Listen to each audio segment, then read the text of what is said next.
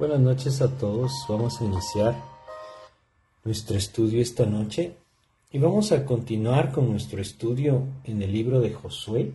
Hoy estaremos nuevamente compartiendo en el libro de Josué y estaremos viendo el capítulo 5 de este libro de Josué, en donde Dios nos habla de tres aspectos importantísimos en nuestra vida espiritual, en nuestra vida cristiana, tres aspectos que podríamos verlos desde esta perspectiva, preparan nuestro corazón para la victoria o para la batalla. Evidentemente el propósito es la victoria.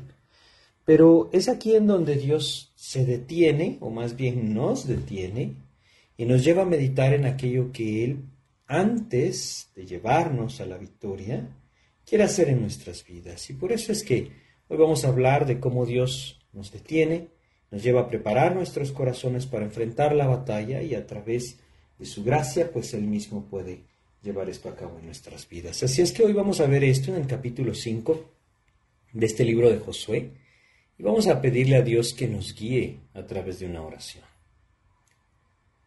Padre, te queremos agradecer, mi Dios, esta oportunidad que nuevamente nos das de meditar en tu palabra y pedimos tu guía hoy, que seas tú, Señor, quien en tu misericordia no solamente alienta nuestros corazones, sino que nos dirige hacia ti. Te pedimos pues tu dirección. Guíanos, Padre, en nombre de Jesús. Amén. En la comparación que nosotros estamos haciendo del libro de Josué con nuestras vidas, hemos ido viendo cómo este libro nos habla acerca de las batallas que el creyente debe enfrentar, debe experimentar, debe vivir cuando está avanzando en esa vida en el espíritu, es decir, cuando vamos avanzando hacia el apropiar las promesas del Señor, empezamos a luchar en contra de aquellas cosas que buscan destruir nuestras vidas o buscan interrumpir nuestra comunión con Dios. A pesar de que en pasajes como en Efesios capítulo 6, Dios nos dice claramente que nuestra lucha, nuestra batalla no es contra carne y sangre, sino que nos habla acerca de principados, potestades, huestes espirituales de maldad, también debemos reconocer que muchas veces esa lucha es con nuestro propio corazón, con nuestra propia carne. Y es ahí en donde debemos preparar entonces el terreno para que Cristo pueda obrar en nuestras vidas por medio de su palabra y el fruto entonces pueda venir. Es maravilloso que el Señor anhele ver fruto en nuestras vidas. Él mismo es el encargado de producir todo dentro de nosotros. Él mismo es el encargado de producir el fruto. Pero debemos reconocer que nuestros corazones deben estar preparados para recibir su palabra y producir el fruto que Él anhela. Es, por ejemplo, la parábola del sembrador una buena manera de verlo.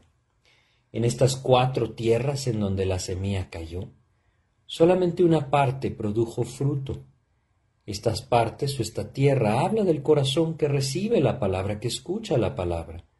Tristemente muchos corazones hoy no están preparados porque no han ido delante del Señor y no se han puesto a cuentas con Dios.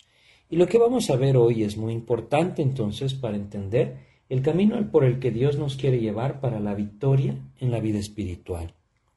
Más allá de esforzarnos en la lucha, tiene que ver con nuestros corazones. Y esto es lo que vamos a empezar a ver hoy.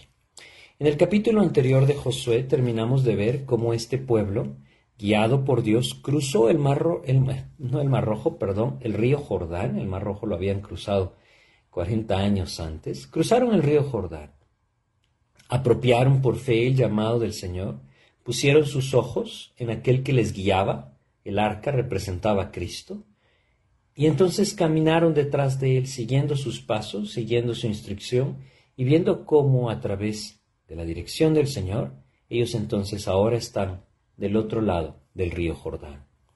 El cruce del río Jordán, recordémoslo, representa en nuestras vidas ese paso de fe que cada uno de nosotros debe buscar, poniendo nuestros ojos en el Señor Jesucristo y caminando detrás de Él, siguiéndole, para apropiar sus promesas y vivir sus victorias. Ahora ellos se encuentran del otro lado del Jordán. Están acampados entre Jericó y el Jordán, en un lugar llamado Gilgal. Ahí están ellos ubicados.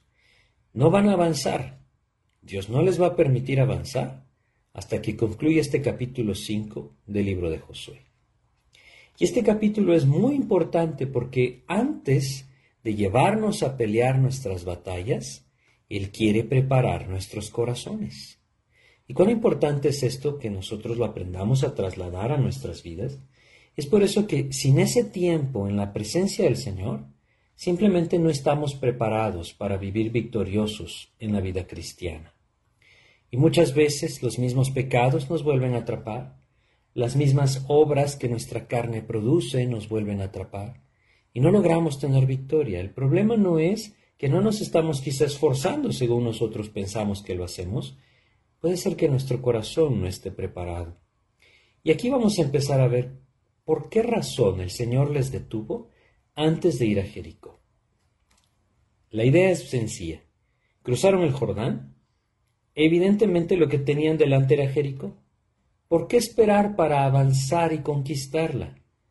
Antes, Dios tenía que preparar sus corazones. Y vamos a empezar a leer entonces Josué capítulo 5. Cuando todos los reyes de los amorreos que estaban al otro lado del Jordán al occidente, y todos los reyes de los cananeos que estaban cerca del mar, oyeron cómo Jehová había secado las aguas del Jordán delante de los hijos de Israel, hasta que hubieron pasado, desfalleció su corazón, y no hubo más aliento en ellos delante de los hijos de Israel. Qué tremendo lo que Dios hizo. El testimonio que el Señor dio fue tan claro, tan impactante, que todos los moradores de la tierra de Canaán sabían que la conquista de sus tierras era eminente. Era este Dios poderoso el que traería al pueblo de Israel y tomaría sus tierras. Nuevamente, como lo hemos visto hasta ahora, había una oportunidad de ellos de volverse a Dios. Tristemente no lo hicieron sino todo lo contrario, quisieron luchar en contra de la voluntad de Dios. Pero bueno, aquí entonces uno pensaría, todo está listo. Los enemigos están debilitados. El testimonio de Dios es impactante. Dios los ha hecho cruzar con poder el río Jordán.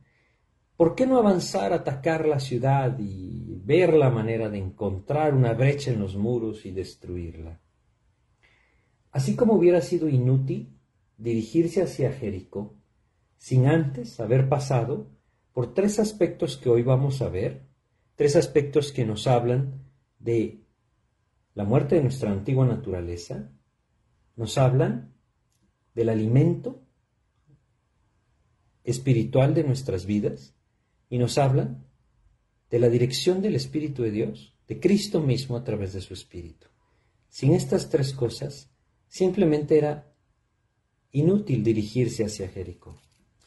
Hoy muchos creyentes están tratando de vivir así la vida cristiana, lejos del Espíritu, viviendo en la carne, y simplemente no pueden ver victoria. O como también lo podemos ver, o lo veremos hoy, sin ese alimento espiritual sustancioso, que también le lleva a deleitarse, recordando que la gracia y el poder vienen de Cristo. Y tercero, sin tener clara la dirección de nuestro Señor Jesucristo. Son tres cosas que Dios nos enseña en este pasaje. Empecemos a ver la primera. Vamos a leerla desde el versículo 2 hasta el versículo 9.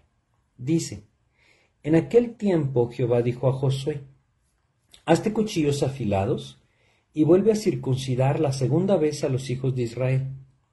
Y Josué se hizo cuchillos afilados y circuncidó a los hijos de Israel en el collado de Aralot. Esta es la causa por la cual José los circuncidó. Todo el pueblo que había salido de Egipto, los varones, todos los hombres de guerra, habían muerto en el desierto, por el camino, después que salieron de Egipto. Pues todos los del pueblo que habían salido estaban circuncidados. Mas todo el pueblo que había nacido en el desierto por el camino, después que hubieron salido de Egipto, no estaba circuncidado. Porque los hijos de Israel anduvieron por el desierto cuarenta años, hasta que todos los hombres de guerra que habían salido de Egipto fueron consumidos, por cuanto no obedecieron a la voz de Jehová, por lo cual Jehová les juró que no les dejaría ver la tierra de la cual Jehová había jurado a sus padres que nos la daría, tierra que fluye leche y miel. A los hijos de ellos, que él había hecho suceder en su lugar, Josué los circuncidó, pues eran incircuncisos, porque no habían sido circuncidados por el camino. Y cuando acabaron de circuncidar a toda la gente, se quedaron en el mismo lugar, en el campamento, hasta que sanaron. Y Jehová dijo a Josué, Hoy he quitado de vosotros el oprobio de Egipto, por lo cual el nombre de aquel lugar fue llamado Gilgal hasta hoy. Bueno, ¿qué es esto que acabamos de leer? Habla de la circuncisión.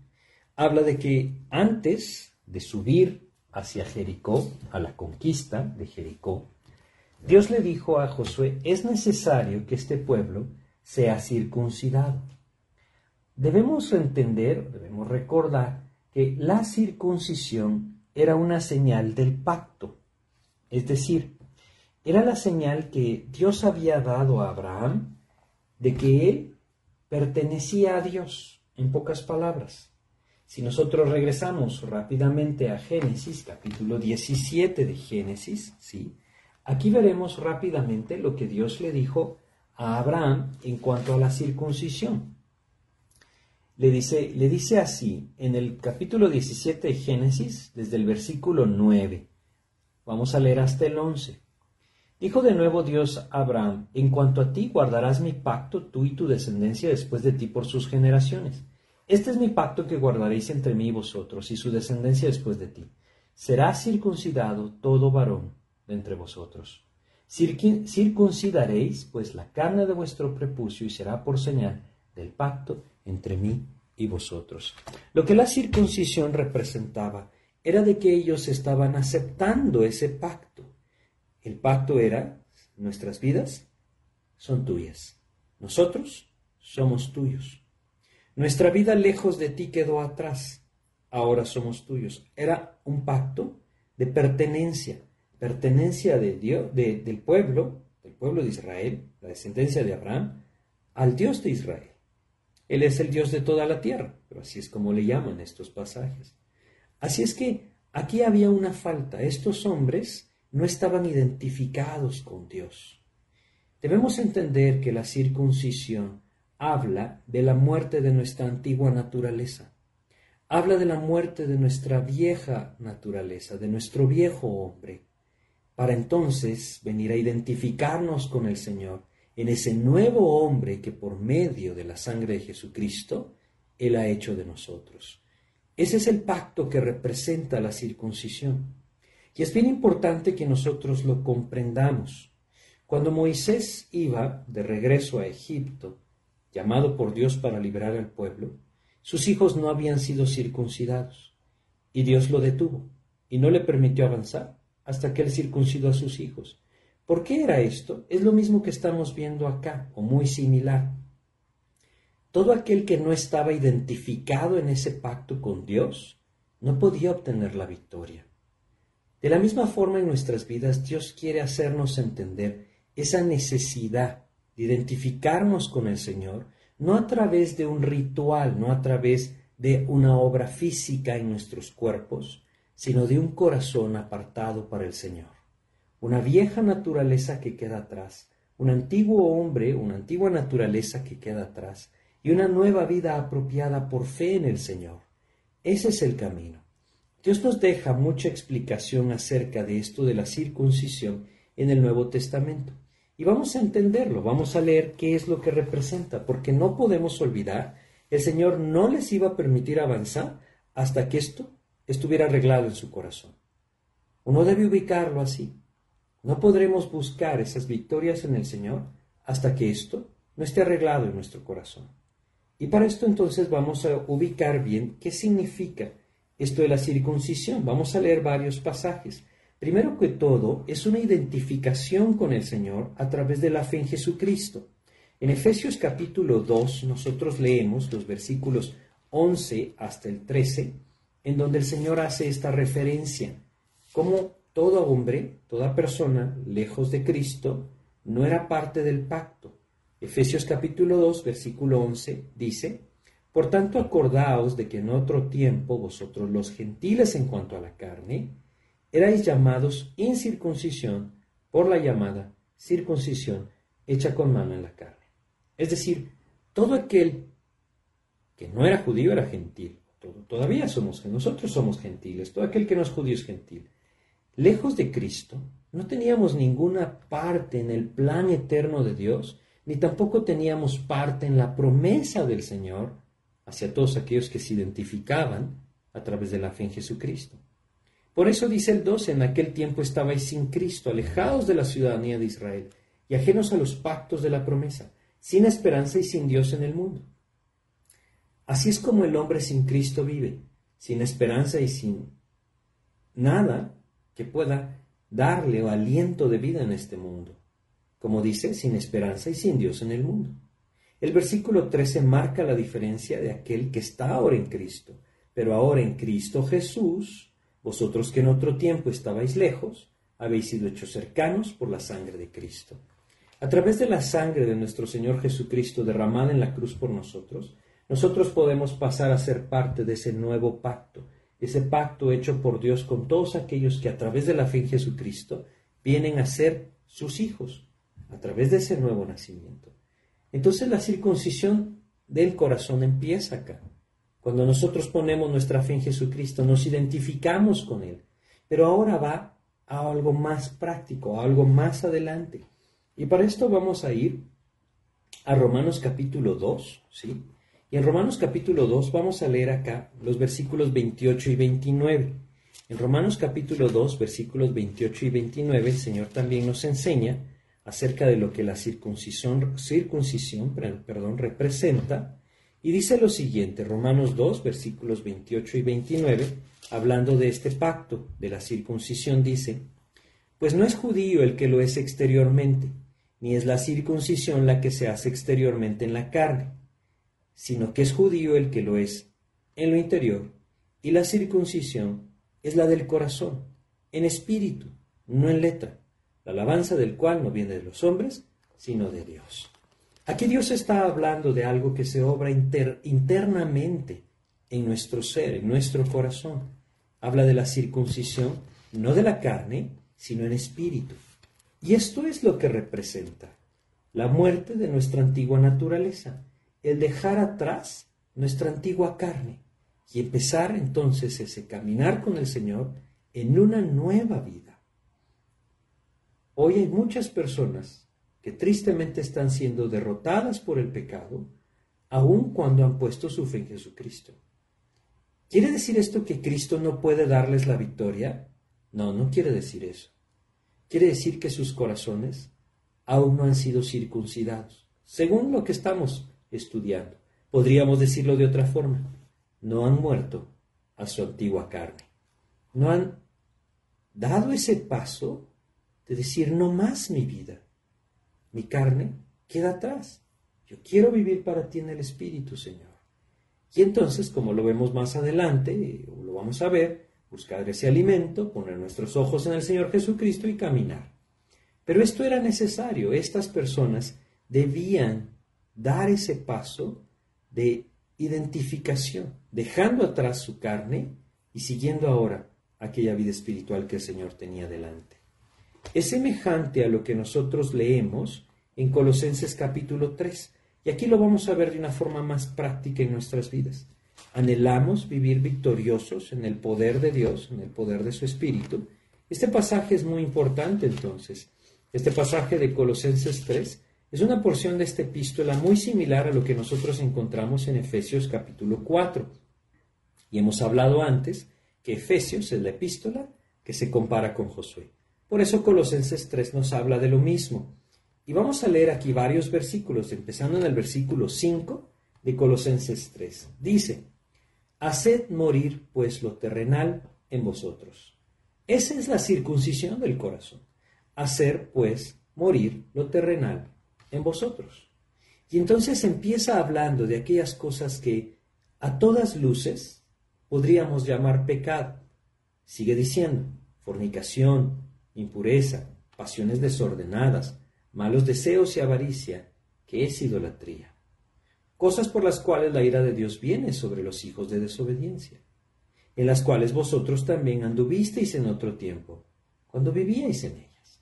Bueno, Aquí nos habla de lo que debemos abandonar. Esta es la circuncisión del corazón.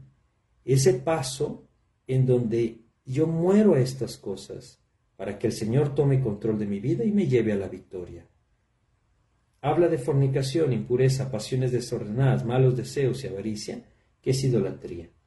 Ahora estas son cosas muy obvias que quizá fácilmente podemos observar, pero continúa diciendo el versículo 8, pero ahora dejad también vosotros todas estas cosas. Ahora Dios quiere ir más adentro en nuestro corazón, más adentro en nuestra vida, y nos habla de aquellas cosas que Él quiere quitar de nuestras vidas y que nos está llamando a abandonar. Ira, enojo, malicia, blasfemia, palabras deshonestas de vuestra boca. Fíjense las cosas que menciona. Son cosas internas, nacen del corazón. Los otros pecados también, pero muchas veces estas pareciera ser que no están ahí. Y Dios quiere que nosotros apliquemos ese cuchillo a nuestro corazón. Ese es el ejemplo, ¿sí? Cuando nosotros leemos en, en, Josué, rápidamente regresemos a Josué, capítulo 5, versículo 2, ya vamos a regresar a Colosenses, Josué 5, 2, en aquel tiempo Jehová dijo a Josué, hazte cuchillos afilados, ¿sí? ¿Saben? Nosotros también necesitamos esos cuchillos afilados que penetren en nuestro corazón y puedan quitar entonces el prepucio de nuestro corazón. Quiere decir, esa carne que gobierna tristemente la vida de muchos. Ese cuchillo, evidentemente, como lo veremos, es la palabra de Dios. Y tiene que cortar finamente ira, enojo, malicia, blasfemia, palabras deshonestas de vuestra boca. Regresemos a Colosenses 3, ahora leamos el versículo 9. No mintáis los unos a los otros, habiéndoos despojado del viejo hombre con sus hechos. Esa es la circuncisión en el corazón, habiéndoos despojado del viejo hombre con sus hechos. Evidentemente es algo que Dios puede hacer en nosotros. Él anhela hacer en nosotros, nos llama a dar ese paso, porque a través de esto Él puede llevarnos a la victoria. La nueva vida es lo que continúa, versículo 10, y revestido del nuevo, el cual conforme a la imagen del que lo creó, es decir, el Señor, se va renovando hasta el conocimiento pleno. Y luego dice, donde no hay griego ni judío, circuncisión ni circuncisión, bárbaro ni escita, siervo ni libre, sino que Cristo es el todo y en todos. Hacia allá me quiere llevar. Cuando Dios le dice a Josué, afílate cuchillos y circuncida a todo este pueblo, lo que le está diciendo es, yo quiero que yo sea, yo el Señor, sea todo en todos. Ese es el camino que el Señor quería llevar para este pueblo y es el camino que Dios quiere también para nosotros. Así es que esta circuncisión del corazón no habla de otra cosa más que dejar atrás nuestra carne y buscar al Señor en el Espíritu. Podríamos verlo también reflejado en otro pasaje como Romanos capítulo 6. En Romanos capítulo 6, de una forma sencilla, leemos en el versículo 11 lo siguiente. Romanos capítulo 6, versículo 11, dice, Así también vosotros, consideraos muertos al pecado, pero vivos para Dios en Cristo Jesús, Señor nuestro. Esta es la circuncisión del corazón. Cuando el creyente da este paso, muerto al pecado, vivo para Dios en Cristo Jesús, Señor nuestro. Saben, es una vida en el Espíritu. Es una vida abandonando la carne, siguiendo el Espíritu. Todo esto es algo tan necesario de comprender, porque sin esto no veremos victorias. Veremos derrotas vez tras vez. Es un paso de fe que debo dar. Es un paso de fe al cual el Señor me está queriendo llevar. Debo dar ese paso. Y a través de esto, el Señor puede obrar en mi corazón. Evidentemente lo puede hacer. Últimos dos versículos que leemos en cuanto a la circuncisión. Gálatas capítulo 5 primero. Gálatas capítulo 5 nos dice el versículo 6 lo siguiente. Gálatas capítulo 5, versículo 6 dice, dice acá, porque en Cristo Jesús ni la, ni la circuncisión vale algo, ni la incircuncisión, sino la fe que obra por el amor. Qué hermoso esto, ¿no? Saben, hoy hay un peligro. Cada cierto tiempo, nuevas olas de doctrinas falsas atacan la iglesia del Señor. Hoy estamos viviendo un tiempo en donde se ha hecho muy fuerte una ola nueva, bueno, no es tan nueva, pero sí es nueva la influencia que está alcanzando, que está atacando a los creyentes. No sé si han escuchado de esto, es algo que se conoce como raíces hebreas. Son personas que de alguna u otra manera tratan de usar el Antiguo Testamento para decir que el creyente requiere volver a las raíces hebreas del cristianismo. Entre las cosas que esta falsa enseñanza está transmitiendo es que hoy el cristiano debe circuncidarse para tener parte con Cristo, entre otras cosas que enseña. Y específicamente Gálatas habla en contra de los judaizantes. Eso es lo que estos hombres son, judaizantes.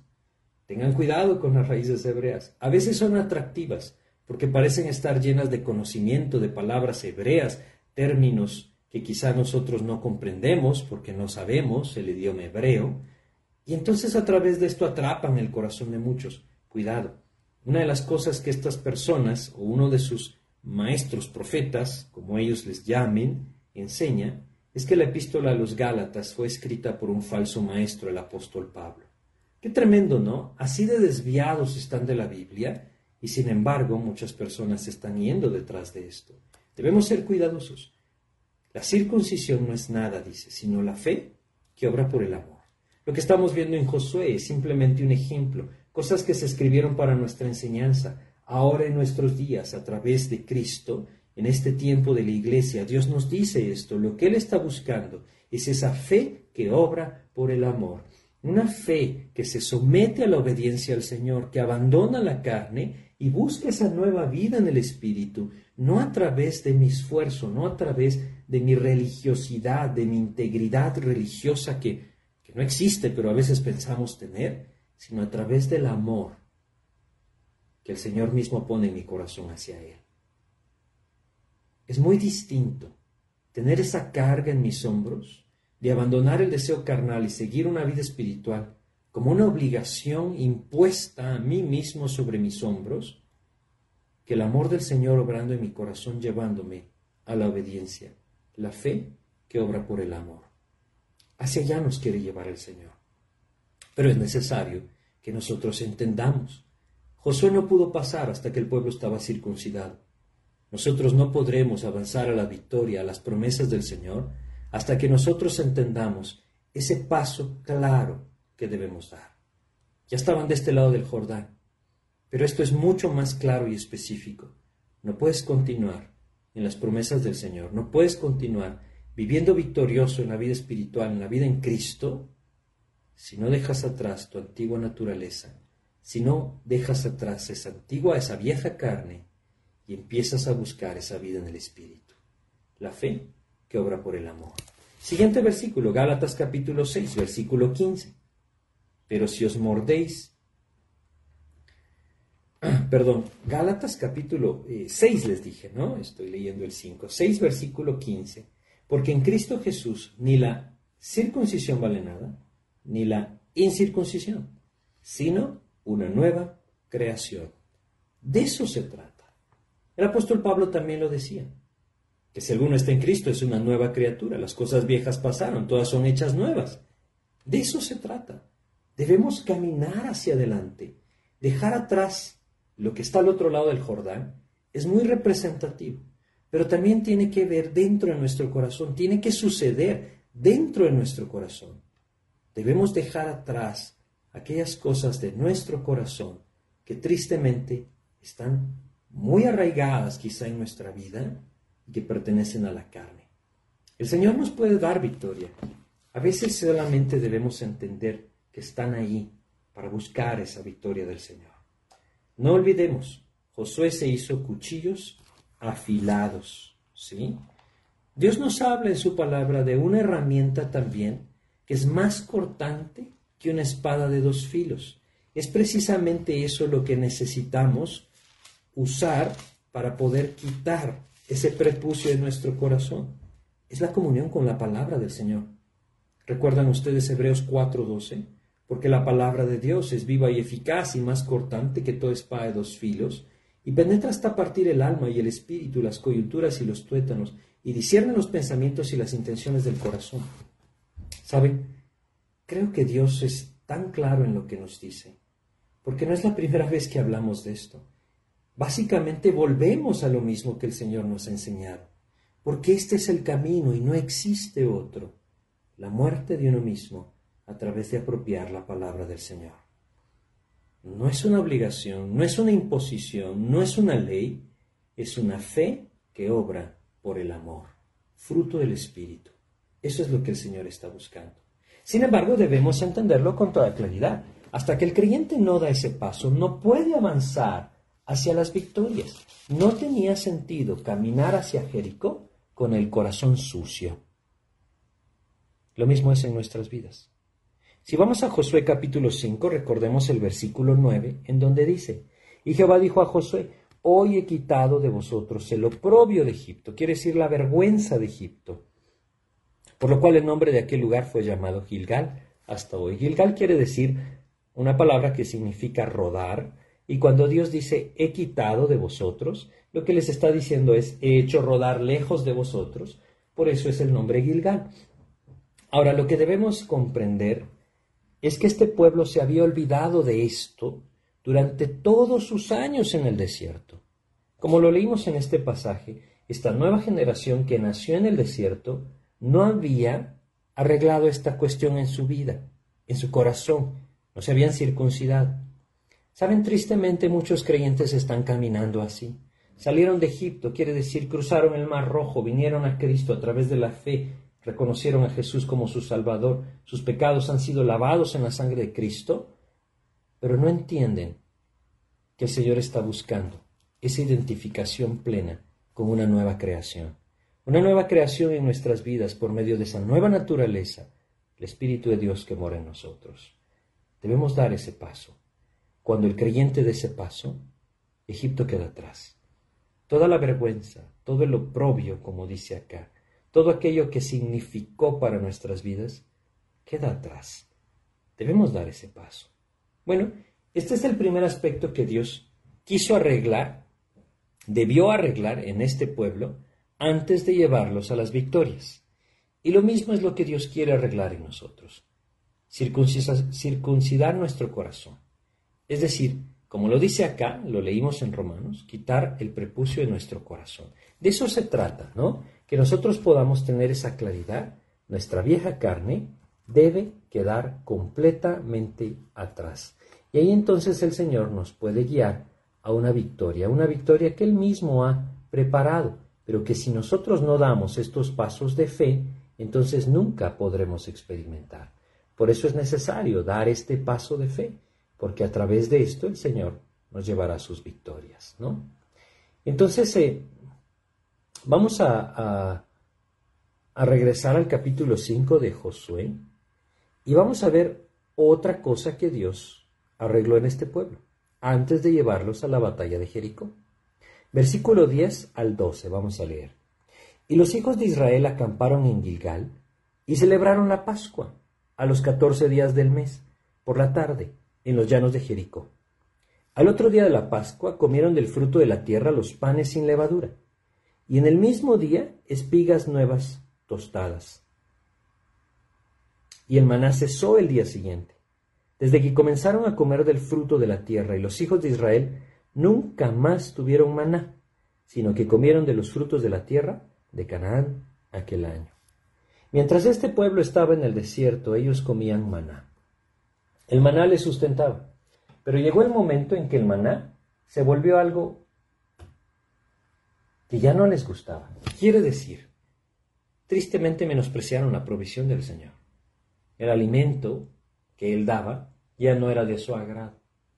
Saben, muchas veces pasa esto en la vida del creyente tristemente, porque no se está deleitando en el Señor. Y aquí hay una gran diferencia. Hay una gran diferencia en ir a la Biblia como un rito religioso cumpliendo lo que yo mismo me he impuesto a ir a ella porque es un deleite para mi corazón. Son cosas completamente diferentes, completamente diferentes. Pero todo empieza con esto, la celebración de la Pascua. La Pascua era aquella fiesta que les recordaba ese día en que el cordero fue sacrificado, la sangre fue untada en los dinteles de las casas, y Dios entonces pasó por alto la culpa de cada uno de ellos, su pecado, y les libró del juicio. Todo esto hablaba de Cristo, hablaba del sacrificio de Cristo, hablaba de aquel Cordero de Dios que quitaría el pecado del mundo, hablaba de cómo ellos podían estar cubiertos con la sangre del Cordero y a través de esto sus almas ser libradas del juicio. Es exactamente lo mismo que pasa en nuestras vidas cuando Cristo cubre nuestras vidas con su sangre y nos libra del juicio. La Pascua habla de Cristo, es algo no solamente claro en las figuras que Dios nos muestra, sino algo que Él también nos dice en el Nuevo Testamento. Si nosotros vamos a 1 Corintios capítulo 5 y nosotros leemos acá el versículo 7, dice lo siguiente. Dice 1 Corintios 5 desde el versículo 7, limpiamos pues de la vieja levadura para que seáis nueva masa Limpiaos pues de la vieja levadura para que seáis nueva masa, sin levadura como sois, porque nuestra Pascua, que es Cristo, ya fue sacrificada por nosotros. Y entonces dice, así que celebremos la fiesta, no con la vieja levadura, ni con la levadura de malicia y de maldad, sino con panes sin levadura de sinceridad y de verdad. No solamente esto habla de recordar ese sacrificio de nuestro Señor Jesucristo pagando en la cruz por nuestros pecados, también habla de una vida limpia. La levadura representa el pecado. Una vida, una masa sin levadura. Cristo nos ha limpiado. Vivamos como esa masa. Ese es el llamado del Señor. Y Dios aquí le está recordando a este pueblo que no puede olvidar ese pacto que Él hizo con ellos, que no puede olvidar que la sangre del Cordero les limpió, pasó por alto su culpa, los libró del juicio. Nosotros no podemos olvidarlo. Cuando nosotros enfrentamos la lucha espiritual, no podemos olvidar que el Señor nos ha hecho limpios, que el Señor nos ha hecho justos, que, el que nosotros a través de la fe en Jesucristo podemos apropiar o hemos apropiado más bien su salvación por gracia. ¿Saben una de las cosas que el Señor nos habla en Efesios capítulo 6 que el creyente debe ponerse como la armadura del Señor? Es el yelmo de la salvación. Es ese casco que guarda nuestra mente de los ataques del enemigo en contra de la justificación por gracia que el Señor ha hecho por nuestras vidas. Somos salvos por gracia, no por obras. Y esto no es nuestro, es del Señor. Su promesa es maravillosa. Él nos guarda eternamente. Nadie las arrebatará de mi mano, dice en Juan capítulo 10 cuando habla de sus ovejas. El Señor debe llevarnos a meditar en esto y a reconocer que nuestra Pascua se fue sacrificada y que nosotros debemos vivir esa vida limpia como tal. Pero no solamente habla de esto, habla de que esto marcó la pauta para que ellos empezaran a tener no solamente un sustento que sostuviera su vida en ellos, sino también algo que pudiera deleitarles. Y definitivamente el maná habla de Cristo, habla de la palabra, como también lo habla del fruto de esta tierra. Dios anhela que nosotros nos alimentemos. No solamente se trata de esa circuncisión de nuestro corazón, es decir, no solamente se trata de reconocer la necesidad de dejar mi carne atrás, de dar ese paso de fe, de buscar esa nueva vida, se trata de entonces empezar a alimentarme y deleitarme en la palabra de Dios. Poder a través de la palabra profundizar en las enseñanzas del Señor de tal manera que mi corazón encuentre ese gozo en el Señor y pueda ser, como el salmista lo decía, una delicia a mi paladar, más dulce que la miel a mi boca, que pueda ser realmente el deleite de mi vida el estar en la presencia del Señor a través de su palabra. Esto prepara el corazón para la batalla, prepara el corazón para tener victoria en el Señor. Y la última parte, rápidamente la vamos a ver, es la más hermosa, versículos 13 al 15. Estando Josué cerca de Jericó, alzó sus ojos y vio un varón que estaba delante de él, el cual tenía una espada desenvainada en su mano. Y Josué yendo hacia él le dijo, ¿eres de los nuestros o de nuestros enemigos? Bueno, Josué se acerca, está ahí, cerca de las murallas de Jericó. Es muy probable que él esté contemplando estas murallas y pensando, ¿qué voy a hacer? ¿Cómo las voy a enfrentar? ¿Qué podemos hacer para derribarlas? ¿Y cuántas cosas podría pensar, no? Y es maravilloso que en ese momento el Señor decide manifestarse a él. Dice, un varón, delante de él, tenía una espada desenvainada. Josué le pregunta lo más lógico, ¿de quién eres? ¿De los nuestros o de nuestros enemigos? La respuesta, este, este varón, entendámoslo, es nuestro Señor Jesucristo. Hay figuras, o más bien el ángel de Jehová, como se menciona en este pasaje, ¿sí? Él es el ángel de Jehová. Aquí dice príncipe del ejército de Jehová, es el mismo, es nuestro Señor Jesucristo. No solamente a Josué se le manifestó, se manifestó en varios otros pasajes del Antiguo Testamento. Antes de ser encarnado, Jesucristo también se manifestó a los hombres, como lo tenemos acá, delante de Josué.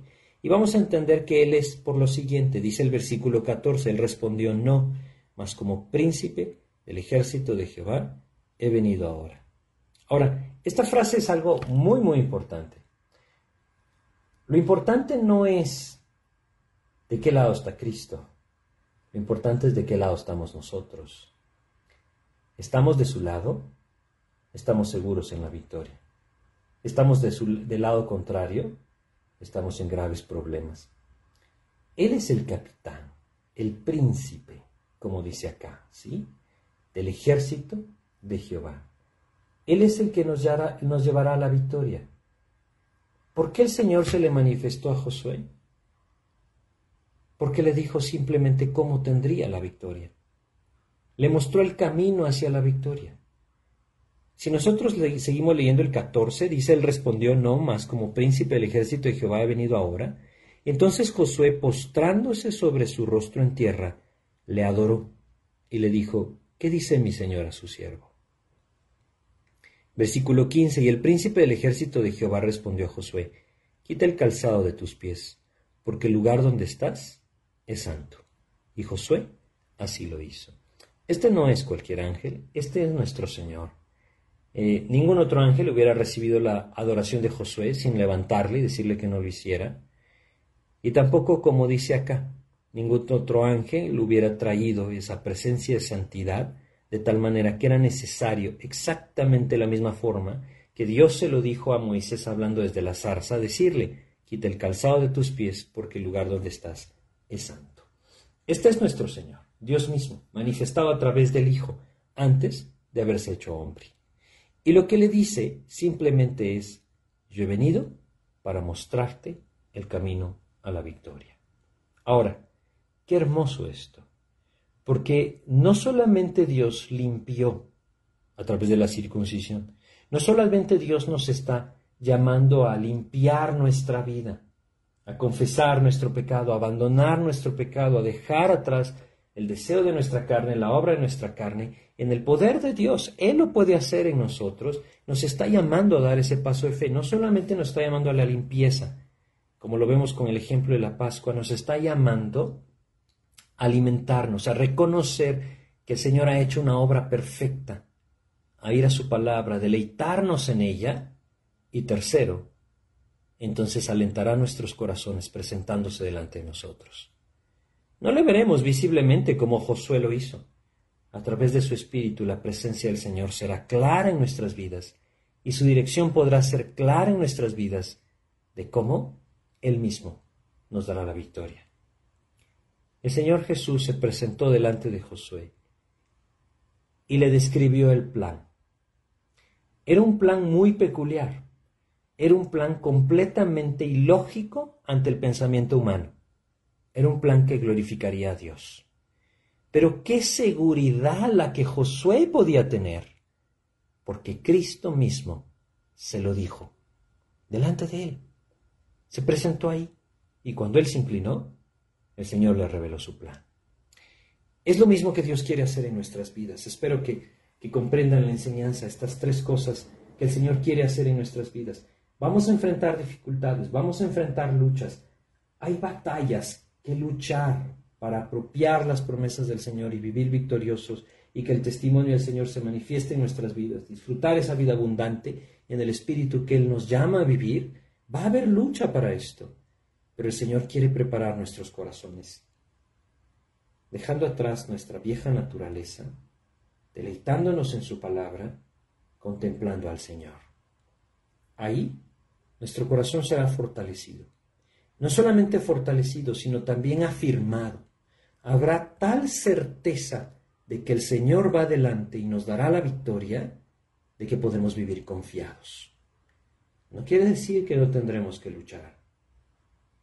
El Señor no le dijo a Josué, no te preocupes, yo ya hice todo, ve y todos están muertos. No. Ellos tuvieron que apropiar por fe lo que el Señor les dijo. Pero qué hermoso es saber que Él está presente. Es lo mismo hoy en nuestras vidas. A veces lo perdemos de vista.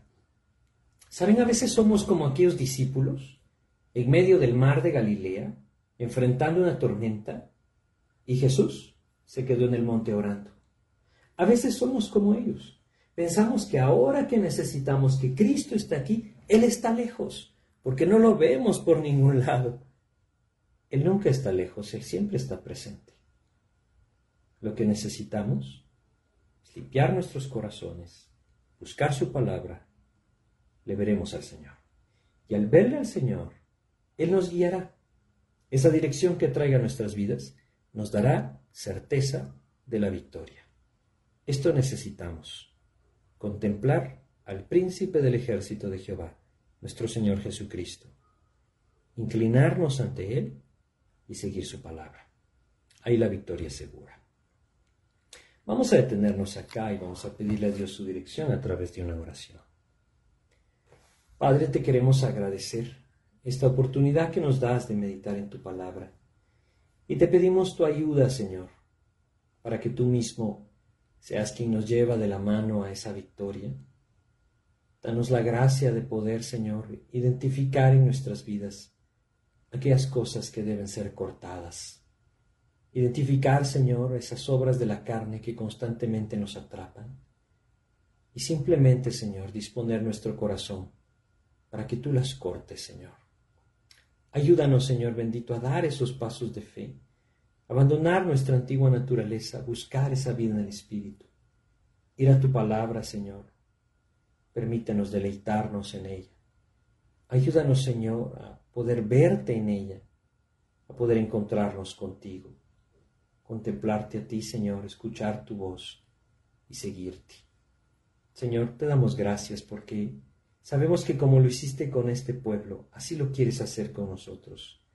Que no nos seguirás, no nos permitirás seguir avanzando para ser derrotados, sino que antes prepararás nuestros corazones. Ayúdanos a identificar ese trabajo tuyo, preparando el corazón, Señor. Realmente te lo pedimos. Te agradecemos por este tiempo en el nombre de Jesús. Amén, Señor.